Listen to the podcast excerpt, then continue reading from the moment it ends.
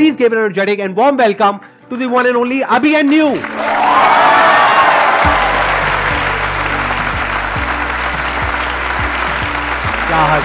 All good.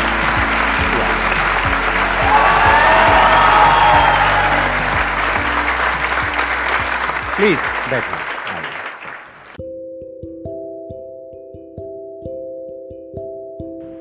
पिछले कुछ दिनों से मैंने थोड़ा सा देखा आपके चैनल को तो मैंने देखा आपकी चैनल पे जो मोस्ट पॉपुलर वीडियो है that is related to surrogate advertising कि ये जो इलायची बेची जाती है, जिसके बारे में मैंने भी कई बार इनडायरेक्टली बात करी है, इन्होंने तो डायरेक्टली बात करी है। अपनी फ़ोटो लगा करके साथ में एक स्टार की फ़ोटो लगाई हुई है, आप जा करके वो वीडियो देख सकते हैं वेरी इंटरेस्टिंग तो आपका क्या टेक है इसके बारे में, कि मतलब ये जो इस तरीके से हो रहा है, और इतनी ओपनली हो रहा है कि मतलब ऐसे स्टार्स जिनकी की इतनी बड़ी फ़ैन फॉलोइंग है, जिसकी कोई हद नहीं है स्पेशली उनकी जिस तरह की फ़ैन फॉलोइंग है tier two tier three cities में या गाँव में छोटे छोटे गाँव में, कि वो लोग उनको एज अ सुपर हीरो देखते हैं, एक बड़े पर्दे पर। और वो आकर के कुछ ऐसा बोल रहे हैं, कुछ कर रहे हैं तो इसके ऊपर आपने रिसर्च करी होगी तो आपकी क्या फाइंडिंग्स है? मतलब what's your take on this मुझे लगता है कि हमने एक गलती कर दी है कि हमने एक्टर्स को हीरो बना दिया। तो वो एक्टर्स हैं और कुछ लोग काफ़ी अच्छे एक्टर्स हैं and hats off to them because किसी भी फ़ील्ड में एक्सेलेंस तक पहुँचना कोई छोटी बात नहीं होती। तो रिस्पेक्ट फॉर देम बट हमने उन्हें हीरो बना दिया तो हम, क्या होता है कि हम उनके सारे एक्शन इमिटेट करने जाते हैं। ये सोचे बगैर कि उनको शायद ये मैसेज डिलीवर करने के पैसे मिले होंगे। ये सरोकेट एडवर्टाइजिंग तो छोड़ दीजिए, लेकिन शैम्पू जैसे एक आम चीज़ की बात करते हैं कि हमें, हम ये नहीं सोचते कि क्या वो एक्ट्रेस खुद वो शैम्पू एक्चुअल यूज़ कर रही है। तो वो नहीं कर रही वो एब्सोल्युटली वो आपका सौ रुपए की बोतल का शैम्पू यूज़ नहीं करती। लेकिन फिर भी उसके जैसे हमारे बाल बन जाए इसलिए हम ये सोचकर वो शैम्पू खरीद लेते तो हम उन्हें हीरो बना रहे हैं। हम उन्हें हीरो कल्चर से हमें प्रॉब्लम और मैंने आपके चैनल पे देखा आजकल आप पाकिस्तान से रिलेटेड बहुत सारी वीडियोस बना रहे हैं जहाँ पे आप बता रहे हैं कि उनकी जो इकोनॉमी है वो किस वजह से कोलैप्स कर रही है या कर चुकी है। मतलब बहुत बुरा हाल हुआ पड़ा है और वो हम सबको पता है। तो हाँ। उसके पीछे क्या रीजन और उससे हम क्या सीख सकते हैं? सो so, पाकिस्तान और भारत की जो कहानी है वो काफ़ी इंटरेस्टिंग कहानी है क्योंकि दोनों की शुरुआत एक सिमिलर लेवल से हुई थी कि आ, दोनों देशों में प्रॉब्लम्स थे दोनों देशों में गरीबी थी दोनों देशों को इन अ वे जस्ट आज़ादी मिली थी। तो रूल कैसे बनाने हैं क्या रूल्स होने चाहिए देश कैसा होना चाहिए ये हम दोनों को एक स्टार्ट बहुत ही सेम लेवल पर मिली थी। ये हमारे लिए एक काफ़ी अच्छा रोड मैप हो सकता है कि आज हम ओवर कॉन्फिडेंट ना बने कि आज हम अच्छी तरीके से ग्रो कर रहे हैं इसका मतलब ये नहीं कि आगे जाकर हम फेल नहीं हो सकते। ये मैसेज हम देना चाहते हैं। लेकिन हमारा टेक ऐसा है कि अगर हम सीधा बोलेंगे कि आपके जूते से बास आ रहा तो फिर आप क्या करेंगे? आप डिनाइल में चले जाओगे। आप कहोगे मेरे जूते से बास नहीं आ रहा किसी दूसरे से दूसरे, दूसरे के जूतों से बास आ रहा हो। लेकिन अगर हम ये कहेंगे कि कहीं ना कहीं बास आ रहा है तो फिर सब लोग कॉन्शियस हो जाएँगे और जिस लोगों को पता चलेगा वो अगले बार अपने जूते साफ़ करके आएँगे। तो ये हमारा टेक है। Now about the research you talk हाँ so the primary idea like कुछ कुछ चीज़ें पाकिस्तान के बारे में बहुत ही ज़्यादा सरप्राइजिंग uh, है। जैसे इन्होंने कहा आप काफ़ी शॉक्ड होंगे कि नाइनटीन फिफ्टीज नाइनटीन सिक्सटीज में पाकिस्तान एशिया की बेस्ट परफॉर्मिंग इकोनॉमी थी। They were touted to become a super power like to grow and be very developed लेकिन बहुत सारी चीज़ें गलत होती गई उनके लिए उनके एडमिनिस्ट्रेशन में उनके पॉलिटिक्स में बहुत सारी गलतियाँ होती रही। एंड हमने रिसर्च करते करते यही सारी गलतियाँ निकाली। जैसे कि हमने uh, 1950 में हमारे कॉन्स्टिट्यूशन को अडॉप्ट किया था लेकिन पाकिस्तान का पहला कॉन्स्टिट्यूशन 1962 में बना था। एंड फिर उसके बाद Ayub Khan took over as a dictator उन्होंने उस कॉन्स्टिट्यूशन को हटा दिया। सो so, ऐसे सारी काफ़ी मिस्टेक्स उन्होंने की which is very interesting to note and understand क्योंकि हम दोनों काफ़ी सिमिलर स्टार्टिंग लाइन से शुरू किए थे हमारे तो आगे जाकर के ऐसा क्या हो गया कि अभी इतनी बुरी हालत हो गई है पाकिस्तान में? Is it because of the subsidies जो उन्होंने दिया? उनके बजट का काफ़ी सारा हिस्सा मिलिट्री को जाता है एंड काफ़ी सारा हिस्सा सब्सिडीज को जाता है। जैसे हमारे पास बड़ी बड़ी कंपनीज़ होंगी जैसे हम टाटा का नाम लेते हैं रिलायंस का नाम लेते हैं तो वहाँ की काफ़ी सारी जो बड़ी बड़ी कंपनीज़ होती हैं वो मिलिट्री ओन्ड होती है। तो मिलिट्री के पास बहुत सारा हिस्सा उनका जो है वो मिलिट्री की ओर जाता है। तो अगर आपका फोकस ही मिलिट्री को मिलिट्री हो जबकि भारत ने कभी अटैक किया नहीं है पाकिस्तान पर तो उनको किस तरह का थ्रेट है? उन्हें जो थ्रेट है वो इंटरनल ही थ्रेट है और इन अ वे वो जो इंटरनल थ्रेट है वो उन्हीं ने बनाया हुआ है। सर मेरा क्वेश्चन ये है कि जब आप इंटरनेशनल व्यूज़ अपने देते हैं। तो सर एक नो सिंगल ट्रूथ होता है। बहुत सारे क्वेश्चंस होते हैं सबका एक अलग टेक होता है। सर उस कॉन्फ्लिक्टिंग ओपिनियन के साथ उस क्रिटिसिज्म जो आपके ऊपर डिफरेंट व्यूज़ और एक चैनल्स का आता है उससे आप कैसे डील करते हैं? क्योंकि वो एक जो बडिंग बोलना चाहिए कि आगे करना चाहते हो तो उनको उस क्रिटिसिज्म से एक फियर होता है जो उन्हें स्टेप बैक करता है।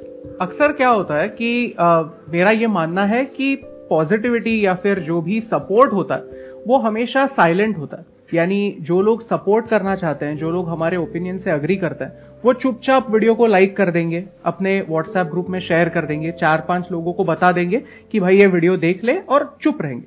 लेकिन जो लोग अग्री नहीं करते, वो लंबा चौड़ा कॉमेंट लिख देंगे। तो फिर अक्सर क्या होता है कि हमारा अटेंशन भी उसी लंबे चौड़े कमेंट पर जाता है क्योंकि वो उभर कर आता है। उसको मिलते हैं तीन हज़ार लाइक्स और हमें यही लगने लगता है कि अरे यार, इसको तीन हज़ार लाइक्स कैसे मिल गए? फिर सेल्फ डाउट आने लगता है कि क्या मैंने कुछ गलत कर दिया? तो अगर डेटा की बात की जाए तो आज तक हमने अराउंड 600 के आसपास वीडियोस बनाए। उसमें से जो वर्स्ट परफॉर्मिंग वीडियो भी है, उसमें जो लाइक टू डिसलाइक का रेशियो है, वो 90 परसेंट से नीचे नहीं आया। यानी नब्बे परसेंट लोगों ने वीडियो को लाइक ही किया है सिर्फ़ दस परसेंट लोग होंगे जिन्होंने मुझसे अग्री नहीं किया। तो मैं किस पर फोकस करूँ? क्या मैं उन लोगों को इंपॉर्टेंस दू जो नब्बे परसेंट लोग हैं जो साइलेंटली ही क्यों ना हो मुझे सपोर्ट करें? हो सकता है कि वो कभी कर, कभी कभी लाइक करना भूल भी जाए लेकिन उनका सपोर्ट है। कुछ मिलियंस में सपोर्ट है। तो क्या मैं उन पर फोकस करूँ? या फिर खुद को डाउट करते बैठूं कि मैं इतने लोगों को खुश नहीं कर पा रहा हूँ? अभी वीडियोस का तो छोड़ दीजिए। लेकिन लाइफ में ऐसे ही होने वाला कि हम हमेशा उन लोगों को इम्प्रेस करने जाते हैं, जो लोग हमें पसंद नहीं करते। और अक्सर उसमें हम फेल ही हो जाते हैं। मैं जब कॉलेज में था, तब ऐसा ही हुआ करता था कि मेरे कॉलेज में ऐसे चार पाँच लोग थे, मेरी उम्र के थे, लेकिन मैं उन्हें इम्प्रेस करने बहुत जाता था। यानी उनका जो भी इवेंट है, मैं पहले हाजिर होता था, उनके सारे काम मैं खुद कर देता था। ऐसे सोच कर कि मैं अगर ज़्यादा काम करूँगा, इनके नज़र में ज़्यादा आऊँगा तो फिर ये मुझसे इंप्रेस हो जाएँगे और इनका मेरे बारे में ओपिनियन अच्छा होगा। लेकिन कॉलेज खत्म हो गया कॉलेज खत्म होकर दस साल हो गए। क्या उनका मेरे बारे में ओपिनियन कुछ चेंज हुआ? नहीं। उनको उनको मेरा बर्थडे तक याद नहीं था। लेकिन ये करते समय मैं उन लोगों को अटेंशन देना भूल गया, जो लोग हर बर्थडे पर 12 बजे मुझे मिलने आते थे। उन्हें मैं इग्नोर करते गया। तो अक्सर यही होता है कि हम नेगेटिविटी को टेंडर करने इतने जाते हैं कि हम जो इतने सारे लोग हमें सपोर्ट कर रहे हैं, उनका ओपिनियन सुनना या फिर उनके ओपिनियन की कदर करना भूल जाता है। बट हाँ आपके जो भी अटैक्स हो, वो एक क्रिएटर के ऊपर ना हो, वो क्रिएटर के ओपिनियन के ऊपर हो। अभी ये अगेन एक काफ़ी नुआंस्ड आर्ग्यूमेंट हो जाती है। कि आप अगर मुझसे अग्री नहीं करते तो फिर आप ऐसे बोल सकते हो कि अभिराज ने ये जो बात की, वो बात गलत की। आप इस बात को लेकर मत बैठ जाओ कि अभिराज काला है। अभी ये बात अगर आप लेकर बैठ जाओगे तो फिर वो पर्सनल रिमार्क हो गया। तो ऐसे अक्सर होता रहता है, और सिर्फ़ मेरे बारे में नहीं, न्यू के बारे में भी होता रहता है, कि लोग कोई ऐसी चीज़ पकड़कर बैठ जाता है जो पर्सनल चीज़ हो। तो उसका गुस्सा आता है, लेकिन वो गुस्सा मन में रहता है। या आई मीन बेसिकली वही रहता है कि uh, आपने वो स्टोरी सुनी होगी ना the crabs in a well वाली स्टोरी कि एक क्रैब ऊपर जा रहा है तो दूसरे केकड़े होते हैं जो उसको नीचे खींचते रहते हैं। ये वाली मेंटालिटी है हमारे सोसाइटी में हम इन अ वे ऐसे देख नहीं सकते कि कोई और अच्छा काम कर रहा है तो हम उन पे अटैक करना हम हमारे that's like the easiest way to like not deal with our emotions Bharat में लाइक like, जितना भी मैंने काफ़ी ऐसे स्टडी किया है डेलिब्रेट किया है उसमें कि आई हैव नोटिस्ड कि भारत में हम खुद के जैसे हम प्रॉब्लम्स को कारपेट के नीचे ढकेल देते हैं हमारे इमोशंस को भी कारपेट के नीचे ढकेल देते हैं। तो आप जो भी कोई वो इमोशन के पीछे उनका जो इमोशन है वो देखेंगे कि कई बार आ, हमें गुस्सा आता है लेकिन उस गुस्से के पीछे शायद कोई और इमोशन होगा। लाइक like, अभी मेरे साथ किसी ने कुछ बोला like somebody said something bad किसी ने मुझे बोला कि तू मोटी दिख रही है और मुझे बहुत गुस्सा आया। लेकिन वो गुस्सा है in the pure sense of the term या फिर उसके पीछे एम्बेरसमेंट है या फिर शेम है। तो वो इमोशन आइडेंटिफाई करना काफ़ी इंपॉर्टेंट हो जाता है। लाइफ में भी आपको like identifying this source emotion will be important लोग जब आप पे क्रिटिसिज्म करते हैं तो देन आई तो don't watch all of these videos because it's not worth my time क्योंकि मेरे पास दिन में है चौबीस घंटे and there is so much more to read and study rather than कोई मुझे बोल रहा है कि तू ऐसे दिखती है, तूने ऐसे बोला, तूने ये डाला जो गलत है और तू ये गलत कर रही है तो I know that I am not doing something that is essentially out there to harm anybody.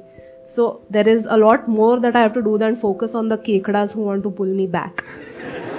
क्या आपको नहीं लगता कि जैसे एक सोसाइटी है जहाँ पे फ्रीडम ऑफ़ स्पीच है, वहाँ पे सबके पास में राइट होना चाहिए कि जिसके भी मन में जो भी आए जेनविन क्रिटिसिज्म वो क्रिटिसाइज करें, चाहे वो कोई भी हो, चाहे आप हो, चाहे मैं हूँ, अगर हमारी कोई बात सही नहीं है तो उन्हें क्रिटिसाइज करना भी चाहिए ताकि हम ओवर कॉन्फिडेंट ना हो जाए। यानी कि आप इतने ज़्यादा कॉन्फिडेंट ना हो जाओ आप कहो कि यार मेरे को तो सारे लाइक ही करते हैं तो मैं जो बोलूँगा वो सब सही है।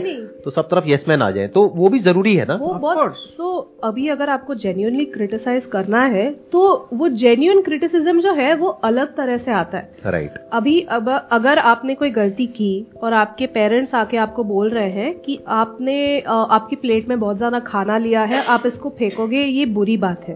तो वो एक अच्छे इंटेंशन से आपको बोल रहे हैं। या फिर कोई अगर जैसे मैं काफ़ी क्रिएटर्स जिनको फॉलो करती हूँ स्पेशली ऑन लिंक्डइन तो मैं देखती हूँ कि वो लोग वीडियो शूट करते वक्त शायद सही लाइटिंग यूज़ नहीं कर रहे होंगे या फिर ऑडियो में कुछ गलती होगी। तो मैं उनको जाके बोलूँगी कि आप लाइटिंग इस तरफ़ कीजिए तो फिर आपके वीडियोस ज़्यादा अच्छे दिखेंगे। तो ये भी एक तरह से क्रिटिसिज्म ही हुआ। लेकिन the intention is not to pull that person down the intention is to tell him कि आपने ये गलती की है and you rectify that mistake for it to be better similarly लोग भी आके हमको बोलते हैं कि आपने ये फैक्ट गलत बोला, या फिर आपने ये चीज़ गलत बोली, या फिर आपने कुछ गलत इंक्लूड किया है। But the intention is not कि वो मुझे नीचा दिखाने के लिए वो क्रिटिसाइज कर रहे हैं। जो कोई भी आपका वेल विशर होगा वो आपको जो भी क्रिटिसिज्म देगा वो आपके you know for you to grow better ही वो वो टाइप ऑफ़ क्रिटिसिज्म देगा। इट्स कंस्ट्रक्टिव और एक और भी पॉइंट है यहाँ पे समझने वाला कि कोई भी इंसान हो मतलब anybody in this world वो हर बार सही नहीं हो सकता। ऐसा हो ही नहीं सकता कि उसकी हर बात सही हो। बट अगर सौ में से वो 90 टाइम्स भी सही है तो आप समझ जाओ कि वो बहुत अच्छा काम कर रहा है। हाँ अगर सौ में से नब्बे बार फैक्चुअली गलत है और कुछ भी बोल रहा है तो वो मिस इन्फॉर्मेशन स्प्रेड कर रहा है। बट सौ में से दस बार तो गलती होने की गुंजाइश आपको देनी ही पड़ेगी सामने वाले क्रिएटर को, फिर चाहे वो मैं हूँ, चाहे ये हो, चाहे कोई भी हो। ये बात समझनी बहुत ज़रूरी है। हमारे साथ गड़बड़ क्या होती है कि एक इंसान ने पूरी ज़िंदगी में काम किया बड़े अच्छे तरीके से और एक गलत काम हो गया उससे अनजाने में और उसी को पकड़ करके लोगों ने बोल दिया इंसान ही बेकार है। ये तरीका ठीक नहीं है। तो don't be too harsh on people who so ever those people are चाहे वो इंटरनेट पे हो, चाहे आपके घर में हो, चाहे आप उनके साथ रिलेशनशिप में हो, चाहे नहीं हो तो उसको थोड़ा सा गलती करने की गुंजाइश दो और सिर्फ़ उन्हीं को नहीं, खुद को भी दो। नहीं तो आपके यही क्वेश्चन होंगे कि, सर, मेरे से ये हो गया था। तो क्या हो गया अगर हो गया तो? किससे नहीं हुआ? अगर कोई कह रहा है ना कि मेरे से कभी कोई गलती नहीं हुई, झूठ बोल रहा है वो। बहुत ज़्यादा सीरियस हो रहा है तो आप कुछ ऐसे टाइम हाँ, पास वाले भी सवाल पूछ सकते हैं। क्योंकि हमारा कंटेंट ही ऐसा होता है कि हम ऐसे एकदम सीरियस ही बने रहते हैं लेकिन हम वैसे नहीं है हम बहुत टाइम पास करते हैं। जस्ट क्यूरियस टू नो कि मतलब अकेले में भी आप लोग एक दूसरे से ऐसी बात करते हैं। आप वीडियो में क्या बोलते हैं पाकिस्तान के बारे में? पाकिस्तान से ये गलती हुई। आपका क्या एग्जैक्ट टोन क्या होती है? एक बार थोड़ा सा बताएँगे। पाकिस्तान में एक इकोनॉमिक क्राइसिस चल रहा है। तो क्या आप इनसे भी ऐसी बात करते हैं? न्यू हमारे घर में एक क्राइसिस चल रहा है। नहीं मतलब क्यूरियस टू नो कि मतलब आपस में आप लोग सीरियस रहते हैं या थोड़ा हँसी मज़ाक करते हैं या क्या मतलब कैसा इक्वेशन है वीडियो बना रहा होता हूँ तो फिर मैं लोगों को कन्विंस करने की कोशिश करता हूँ। जब मैं मेरी वाइफ से बात करता हूँ तो फिर मैं कन्विंस होने की कोशिश करता हूँ। तो फिर मेरा मेरा बॉडी लैंग्वेज हमेशा ऐसा होता है। हाँ। मतलब घर में the- हँसी मज़ाक चलता है। हाँ हाँ हाँ। अरे when we are not doing videos हम तो गेम प्ले के वीडियोस देखते हैं। और आपकी लव मैरिज हुई है? या हाँ हाँ। कितने टाइम तक चला था uh, आपका अफेयर अबे हंस क्यों रहे हो? इसमें हंसने वाली क्या बात है? मतलब नॉर्मल सा क्वेश्चन है। ये देख रहे हो मतलब लोग इसी में फड़फड़ा जाते हैं कि मतलब क्या बड़ी बात पूछ ली है। हाँ मतलब कितनी पुरानी रिलेशनशिप है आपकी? हाँ। सर हम 2010 में मिले थे। अ, एक बात शायद बहुत लोगों को पता ना हो कि I am three years younger than her तो फिर मैं ट्वेल्थ स्टैंडर्ड में था तब वो टी वाई बीकॉम में थी। और हम ऐसे ही कॉलेज इवेंट्स के दौरान वगैरह मिले थे। और मुझे नियति के बारे में सबसे ज़्यादा बात यही अच्छी लगी थी that she loves her work अच्छा अब एक बात बताइए कि जैसे आप लोग साथ में वीडियोस बनाते हैं तो मेरी अपनी फिलोसफी ये है दैट मे बी राइट और रॉन्ग कि मतलब हस्बैंड वाइफ को साथ में काम नहीं करना आई चाहिए अग्री क्योंकि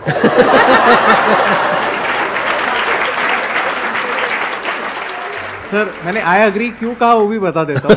क्योंकि नहीं तो घर जाके मार पड़ेगी। नहीं नहीं। नहीं। हाँ। ये ये तो है ही हमारा। ये exactly this is the right thought नहीं काम करना चाहिए। हाँ। क्योंकि क्या होता है कि जब भी अगर हम साथ में काम कर रहे हैं तो हम बिज़नेस पार्टनर्स भी हैं और हम लाइफ पार्टनर्स भी हैं। अगर कल जाकर हमारे बिज़नेस में कुछ प्रॉब्लम्स आ गए तो फिर उसका इम्पैक्ट हमारे लाइफ पार्टनर पर भी होगा। यानी we are putting all the eggs in the same basket तो फिर अगर जब तक चीज़ें अच्छी चल रही है, तब तक तो everything will be fine but अगर एक दिन जाकर कुछ बुरा हो जाए तो फिर उसका इम्पैक्ट दोनों पर होगा।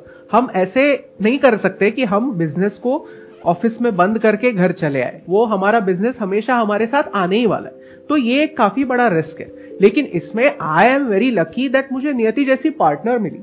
सर, मेरा एक क्वेश्चन ये है क्वेश्चन नहीं है, लेकिन बस मेरा मेन कहने का ये मतलब तात्पर्य है कि एक सीरियस मुद्दा जैसे शुरुआत हुई थी सेशन की, कि पाकिस्तान की इकोनॉमी नीचे जा रही है, उस टॉपिक से रिलेटेड है कि भारत के लिए जैसे भारत की जो पॉपुलेशन बढ़ रही है, वो एक अहम समस्या बनेगी भविष्य में। उसका सर थोड़ा सा लोगों को जागरूक कर देते या फिर थोड़ा सजेशन दे देते जो भविष्य में आई अ वेरी गुड आपकी शादी हो गई है?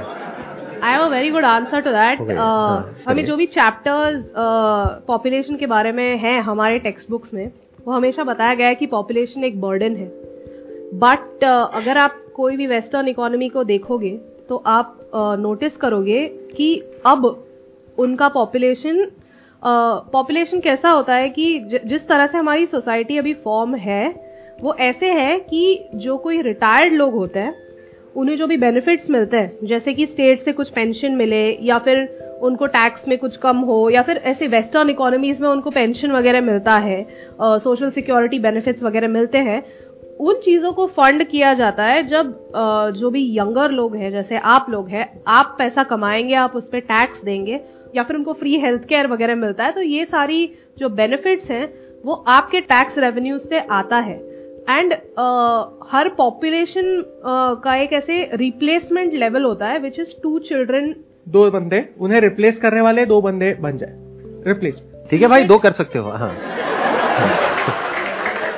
तो अभी आप हाँ। आप जापान में देखोगे तो Japan economy is in a population उनका पॉपुलेशन कोलैप्स हो गया है बेसिकली उनके जो यूथ है they don't want to have kids any more and they are also growing older so what happening is the entire society is now filled with old people and they don't know what to do with it they don't know how to deal with a bunch of old people economically कैसे handle किया जाए? इन सबको health care की ज़रूरत पड़ेगी इन सबको pension की ज़रूरत पड़ेगी. इनफैक्ट uh, इन सबको एल्डरली केयर की भी ज़रूरत पड़ेगी तो ये सारी चीज़ें करने के लिए कौन करेगा? यूथ ही बच्चे नहीं है। अगर लोग बच्चे नहीं पैदा कर रहे हैं तो ये आप जापान को स्टडी करेंगे तो आप देख सकते हैं।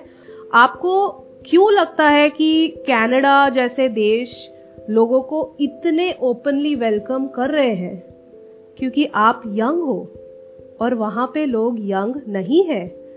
तो उनकी देखभाल करने के लिए आप वहाँ जाए, वहाँ पैसे कमाए, उनके देश में टैक्स भरे और उनके बेनिफिट्स फंड करें। ये सत्य है, आप देखिए, हर एक का, हर एक डेवलप नेशन का जो पॉपुलेशन पीक है, वो पॉपुलेशन कोलैप्स की तरफ़ बढ़ रहा है।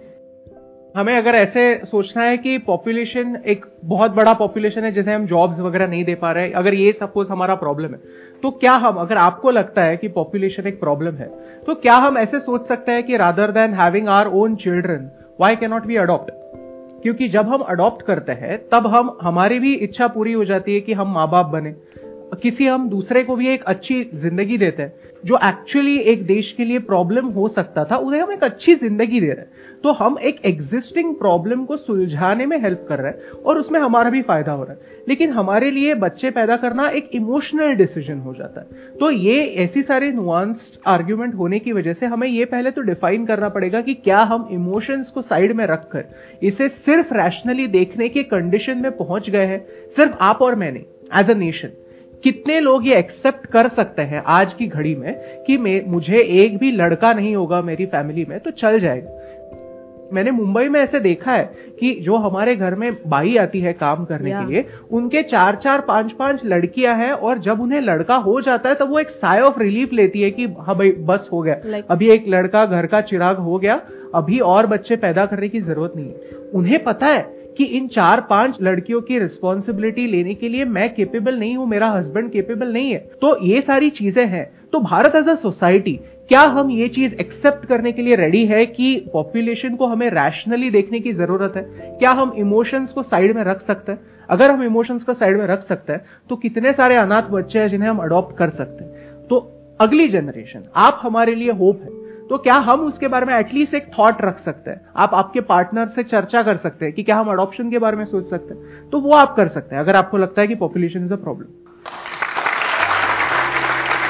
thank you so much for coming it was pleasure meeting you and pleasure talking to you and thank you so much thank you thank you